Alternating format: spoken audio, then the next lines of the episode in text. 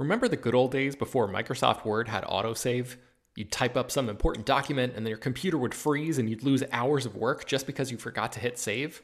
Well, that's what it's like going online without ExpressVPN.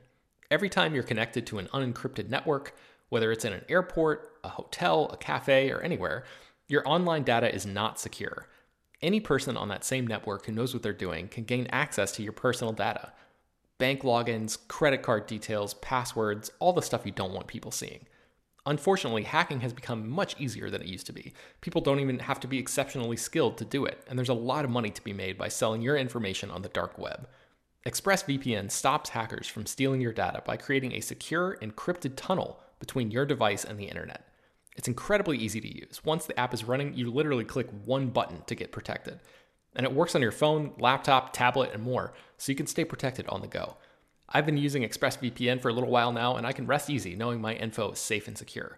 I've heard horror stories of people who've been hacked, and it sounds like a massive pain to try to get any resolution in the aftermath, so I am not interested in finding out what that process is like. Secure your online data today by visiting expressvpn.com slash slash film. That's E-X-P-R-E-S-S-V-P-N dot com slash slash film and you can get an extra three months free. expressvpn.com slash slash film. This show is sponsored by BetterHelp. This year has gone by incredibly quickly, but it's always nice to pause and take stock. What's something you're proud of in 2024 so far? What's something you still want to accomplish this year? I know I'm guilty of falling into a routine and not always thinking about the bigger picture. But as the great Ferris Bueller once said, life moves pretty fast. If you don't stop and look around once in a while, you can miss it. So it's crucial to take a moment to celebrate your wins and make adjustments for the rest of the year. Therapy can help you contextualize your progress and set achievable goals for the next six months. As you surely know by now, it's not only for people who have experienced major trauma. Therapy is helpful in all kinds of ways, including learning positive coping skills and how to set boundaries. If you've been considering trying therapy, check out BetterHelp. It's fully online and was specifically designed to be flexible and customizable to your schedule. To get started, just fill out a brief questionnaire that matches you up with a licensed therapist, and you can switch therapists at any time for no additional charge. Take a moment. Visit betterhelp.com slash filmdaily today to get 10% off your first month. That's betterhelp, H-E-L-P dot com slash filmdaily. Hey everyone, Peter Sciretta here. The, our, our podcast recording software ate the beginning of this podcast, but most of it is here. So we're just gonna jump right into it today. Okay, let's go into another remake or prequel or sequel, whatever you want to call it. It's the Willy Wonka origin story that we never knew we wanted or needed. Brad, tell us about that. Yeah, I mean, if there's one thing that slash film readers are always commenting about, it's like, man, I really need to know more about Willy Wonka and where he came from because it's just not enough in the movies to show why he loves candy so much. So we're gonna get an origin story. It's called Wonka creatively, um, and Warner Brothers is making it, and they've put Timothée Chalamet into uh, the role of Willy Wonka, following in the footsteps of Gene Wilder and Johnny Depp from the previous big screen adaptations of Charlie and the Chocolate Factory. But uh, since this is a prequel before Willy Wonka ever opens a chocolate factory, it will take place before the events of Roald Dahl's actual book. Um, but the one thing it does share with those other two movies is that it will have uh, musical numbers. So Timothée Chalamet is currently preparing to do uh, song and dance routines for the first time. Brad, I have a couple questions for you. Just two, huh? Yes. So first of all, that original movie adaptation of Willy Wonka, if you're a child watching that, what is what is what part of that movie excites you the most? Is it the the chocolate factory? Yeah, it's it's one hundred percent the Chocolate Factory. The Chocolate Factory is this crazy magical place, and he was even still pretty cool in Tim Burton's weird warped version uh, of it. And so, like, I don't care what Willy Wonka was doing before this. Like, uh, I I know he found the Oompa Loompas at Loompa I know that he liked candy enough to open up a factory, and that's all I need to know. I don't need a whole series of adventures of like, oh, how did Willy Wonka get his top hat? They'll probably have some stupid explanation like Indiana Jones in the Last Crusade about how he gets his hat. And they'll be like, we'll call you Wonka. um, no, you, you mentioned the Tim Burton Johnny Depp movie that we hey, we've probably all forgotten at this point. But um, what's the what's your least favorite part of that movie? Where do I begin? um, I I, I was gonna say that it's the part where you actually get some backstory on Willy Wonka. I mean, yeah, I mean that that's probably a fair estimate of what the worst part is. But yeah, that movie was just such a weird mess of whatever. I yeah. so I guess my point here, Brad, is they're they're throwing out the thing that is the the most exciting about the original and expanding on the part that I think people like the least of the last one. So, Chris, what what are the chances that this movie will be any good? Oh man, I this is just such a dumb idea. Everything about this is dumb. We do not need this. We do not need the Timothée Chalamet Wonka. I mean, first of all, he seems really wrong for that part to me. I don't know. Maybe that's just me. But second of all, like, yeah, how does he match up against Gene Wilder and? I honestly, I I think his casting is good for the character, and that's that's mostly based on seeing what he did on on SNL. He's not afraid to like do weird, funny things, be comedic, and that kind of thing. I I, I imagine his performance will probably land somewhere in between Johnny Depp and Gene Wilder. So like I, I, feel like he can he can do it. But it is also weird this idea of making Willy Wonka be, you know, hot young sexy Timothée Chalamet. Um, but I think I think the only like thing that maybe gives us hope for this is that it's directed by Paul King, who did the Paddington movies. Oh yeah, and, and, it's being produced by Lord Miller, who always. Oh wait, no, it isn't. No, it's not. It's being produced by David. But it is being produced by David Heyman, who did the Harry Potter movies. So yeah, uh, but he know. hasn't done anything good since, though, has he? He did that Secret Garden movie, didn't he? Uh, did he? I, I actually I don't remember. I, I didn't did. see it. Yeah, I don't think anybody. Well, did. the Fantastic Beasts movies have been great. So. God. Okay, I, I, think it's for the best of us to just move on. Uh, let's talk about this news of uh, AMC theaters and what's happening with them. Chris, it has to be like good news, right? Uh, it's good news for someone. Um, Wanda Group, which is a, a huge Chinese conglomerate, uh, they had um, they previously had a controlling interest in AMC theaters. They've had that since 2012, but it's just been revealed they've sold off basically uh, what amounts to its entire stake in AMC. Um, uh, so you know this this means they're they're just getting out of the AMC business, uh, which you know uh, is. I guess makes sense right now because no one knows where theater chains are going to be, and part of this is also related to. Uh, I don't know if anyone even remembers. It feels like it happened a hundred years ago at this point, but back in January there was all this this stock market shenanigans, not just with GameStop, but it was also with AMC, and uh, part of this um, part of the reason for Wanda Group getting out is they basically were able to, to cash out uh, thanks to how the stock rose. I should also add that I don't understand how stock the stock market works. So all of this is like uh, reading like ancient hieroglyphics to me. So I'm I'm I'm giving you the bare minimum here because I am an idiot who doesn't understand how all of this works. But well, good good news for you, Chris. They're making a movie on it based on a book that hasn't been written by the guy that wrote Social Network. Yes, I can't wait. Well, I feel like that's going to be more about the yeah. GameStop thing than the AMC yeah, yeah. thing, but we'll see. Does um so I, I, guess my question here is because Wanda Group was like this big Chinese company that owned AMC, and they invested in it because you know the uh, the movie industry kind of blew up in China in the last uh, couple decades. And I wonder what does this mean for the future of AMC and the future of theatrical entertainment in the U.S. I don't know. I mean, uh, Wanda they had about fifty eight point eight percent of the voting power of AMC stock, so I don't really know if anyone's going to step in to replace them or if AMC is just basically on their own right now. I I I, it, yeah. I, I don't think it fares particularly well for AMC, but I guess we're going to have to wait and see how how if and when theaters bounce back. Everything feels like it's still up in the air right now. Yeah, I think we're going to find out this fall. It's going to be yeah. It's going to d- determine a lot of what's going to be the future of theatrical entertainment. So so stay tuned, listeners. um, okay, let's move on. Let's move on to the Marvel Cinematic Universe, and we'll start first with Loki, which is headed to Disney Plus. Uh, there's some news that it's going to. Well, we know that Loki follows Loki in an earlier timeline. It, it, it follows him uh, from the events, uh, or be, you know, before the snap. So it's going to have an alternate version of Loki, but it might might also have an alternate version of other characters. Brad, tell us about it. Yeah, so we know Loki's going to be uh, time jumping in this series because uh, the Time Variance Authority is being introduced. There's talk about preserving what is known as the Sacred Timeline, and every episode we'll see Loki in a, um, a different decade, uh, inspired by you know various movies, TV shows of of the time, certain historical events, things like that. Um, and one of the things that we might also see are alternate versions of characters, including alternate versions of Loki.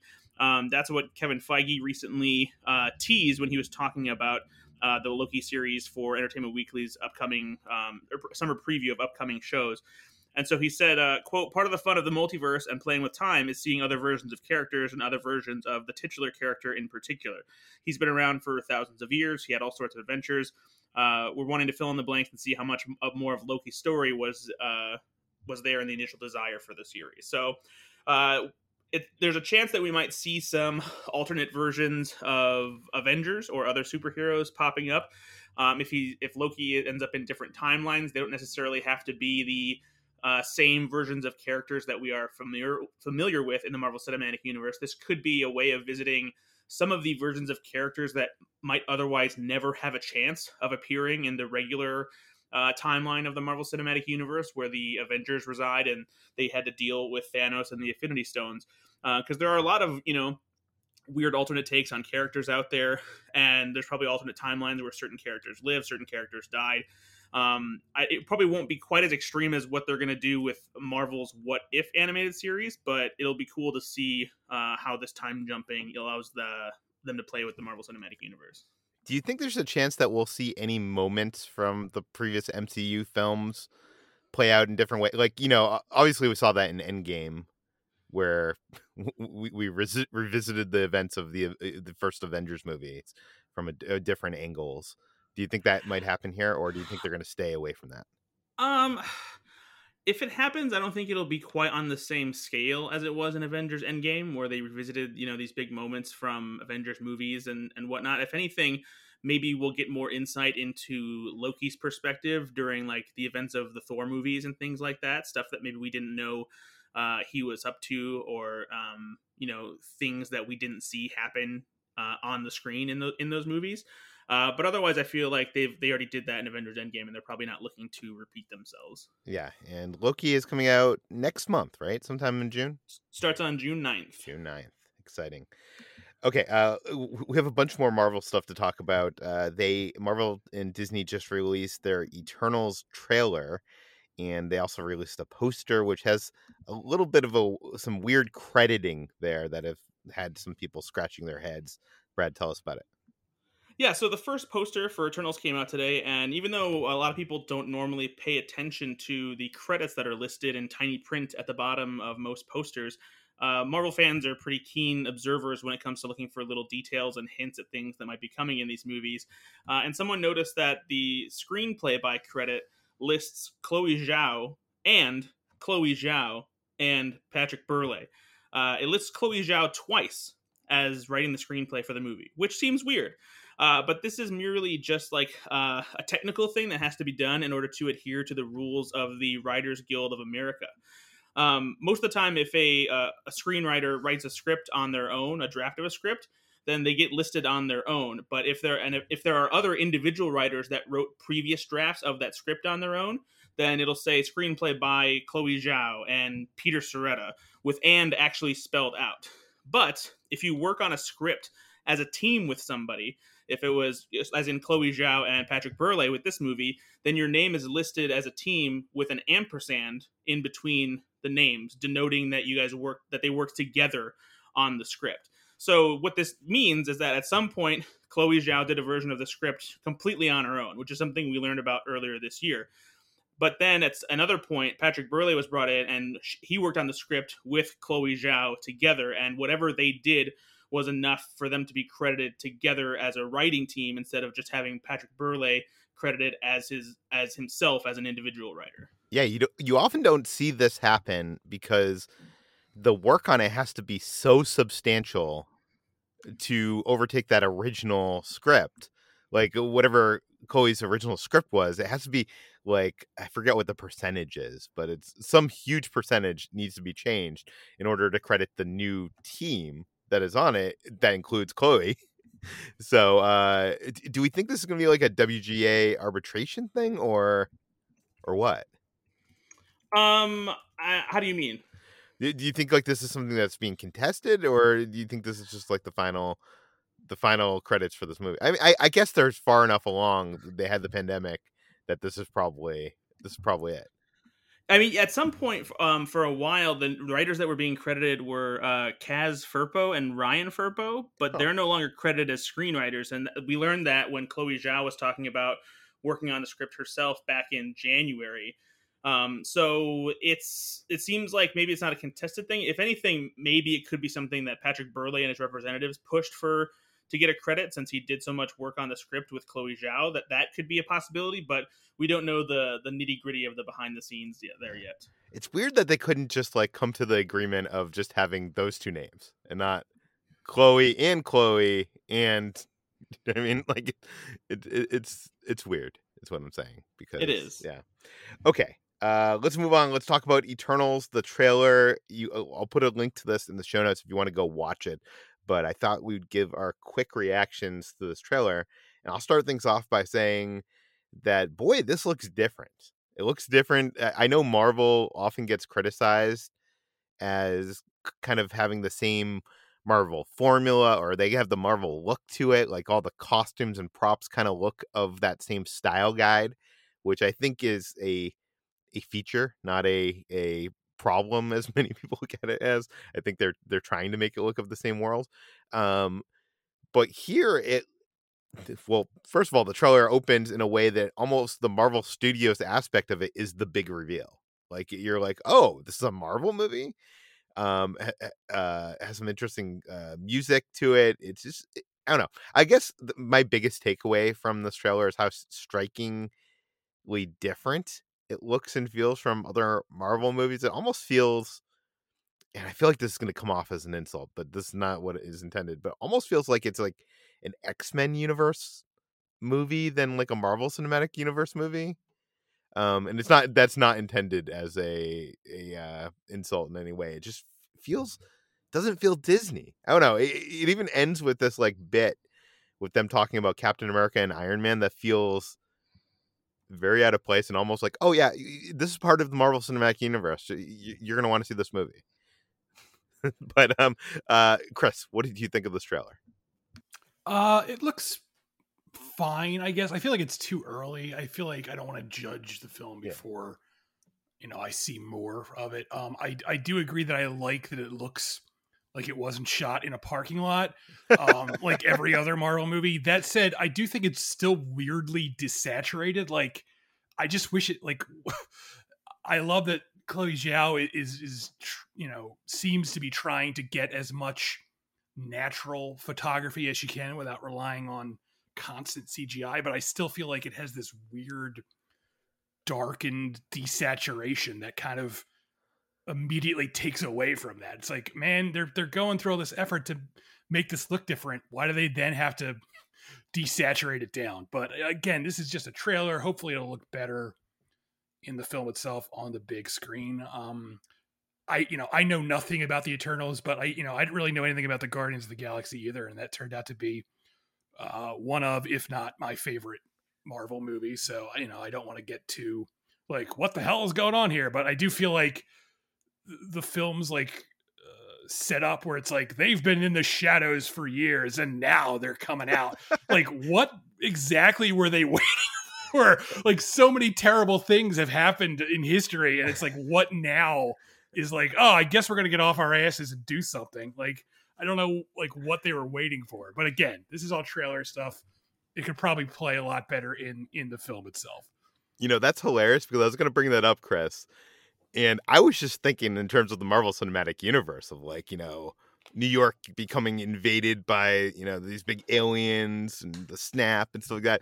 But you bring up the bigger history of the world right into this picture of like Hitler and like all this other stuff. Yeah, because like, aren't they like these beings are supposed to be like ancient, like been around like forever. Yeah. So they've just been like what, just like sitting back, like, yeah, we're not gonna help nine with 9-11 or anything. Just like we're just gonna hang around yeah, but what, now they're they're coming. I don't know what like you know. Yeah, uh, Brad, what do you think? Um, yeah, I'm I'm intrigued so far. I I like that the the vibe that this teaser is, is putting out because uh, especially visually, I think Chloe Zhao's direction is um you can really see it here because there's something about this movie that feels uh, much more organic than the rest of the cosmic entries in the Marvel Cinematic Universe. Um, it kind of has a, a, grand scale to it, and not in a, a, blockbuster way like Guardians of the Galaxy or Thor uh, did. There's there's something about it that just feels a little bit more uh, as grounded as a you know a cosmic Marvel movie like this can be. There's something about it that just looks different, feels different, um, and I like that. And I like the big ensemble cast. Um, that ending does of the trailer does feel a little tacked on, but I, I do think that there's something uh, amusing and interesting about I don't know hearing these ancient beings talk about stuff like that and like knowing what's going on and having you know perspectives on what's happening in the universe as if they're watching a big, long, complicated television show i guess. Um it's it's just just kind of funny but i do have have the same questions that chris does is like what the fuck are you guys doing? Like the snap was kind of a big deal. Maybe you should have helped yeah no I, I that that was a big deal other events in history were big deals. I you know chris you brought up guardians of the galaxy and as much as like you know i didn't really know about guardians of the galaxy before that kind of uh, the movie kicked into gear but i feel like those characters are so distinctive and like what there's a talking tree and there's a raccoon and it's it's and here eh, this ensemble is a great uh you know a great cast of of actors but if after watching this trailer two times if i could I don't think I can tell you anything about any of the characters. I, I know it's a trailer. I, I get that. I'm not like uh, I, I I feel what you're saying, Chris. Too. You, it's too early to judge from just like you know a two minute trailer. Completely noted. But I, I really don't understand who the Eternals are as other than ancient beings that have been sitting in wake for all this time. Do you know what I mean? Yes. Uh, yeah. yeah. Yeah. Okay. Um. Eh, so I guess eh, for me, what I'm what I'm curious about is Marvel has always been character first. Like you know, it's not like Star Wars. Star Wars is is this epic universe, like this galaxy, and there's these creatures and whatever. And Star Wars uh, in Marvel for me has always been character centric. It's about you know Iron Man, Tony Stark. It's about Spider Man, Peter Parker, and I don't quite know who these Eternals are yet and I do have some comics sitting on my desk that I need to read, but I, I don't know if this the, this early marketing is doing a good job at selling the characters. Brad, what do you think? I think that they have a lot of time uh, to figure that out. The movie doesn't come out until November. Uh, they still have Black Widow coming out between now and then. I think this is just getting the gears turning, introducing the characters um, not on an individual basis, you know, just an idea that they exist. They've been around for a long time, and that we'll, I'm sure we'll learn much more about them in the the marketing leading up to the movie in November. Yes, and, uh, and I'm sure they're going to be a huge part of the MCU going forward. So any Marvel fans not going to want to miss this. Uh, but we'll keep our eye on this as more marketing and stuff comes out for it. Uh, I'm sure they'll they'll eventually they'll have, have the big wave where everybody gets their own TV spot and movie poster and you know all that stuff so i'm sure i'm sure it's just early days. You know you got to introduce the concept that there was these ancient beings around all along. I just wonder how how much how much longer can marvel explain people being around and not doing anything during these like that, that seems to be like the the main crux of like explaining anything in the Marvel Cinematic Universe. But I guess like you know we've we've discussed in previous episodes of this podcast, uh, opening up the the multiverse, I guess, can explain that stuff away. But okay, uh, that does it for us uh, for today's Slash Film Daily. You can find more of all of our work at slashfilm.com. You can find this podcast on Apple, Google, Overcast, Spotify, all the popular podcast apps. Please feel free to send your feedback, questions, comments, concerns to us at peter at slashfilm.com. And please rate and review this podcast in iTunes or Apple Podcasts. Tell your friends, spread the word, and we'll see you tomorrow. For the ones who know safety isn't a catchphrase, it's a culture. And the ones who help make sure everyone makes it home safe. For the safety minded who watch everyone's backs, Grainger offers supplies and solutions for every industry, as well as safety assessments and training to keep your facility safe and your people safer. Call clickgrainger.com or just stop by. Grainger, for the ones who get it done.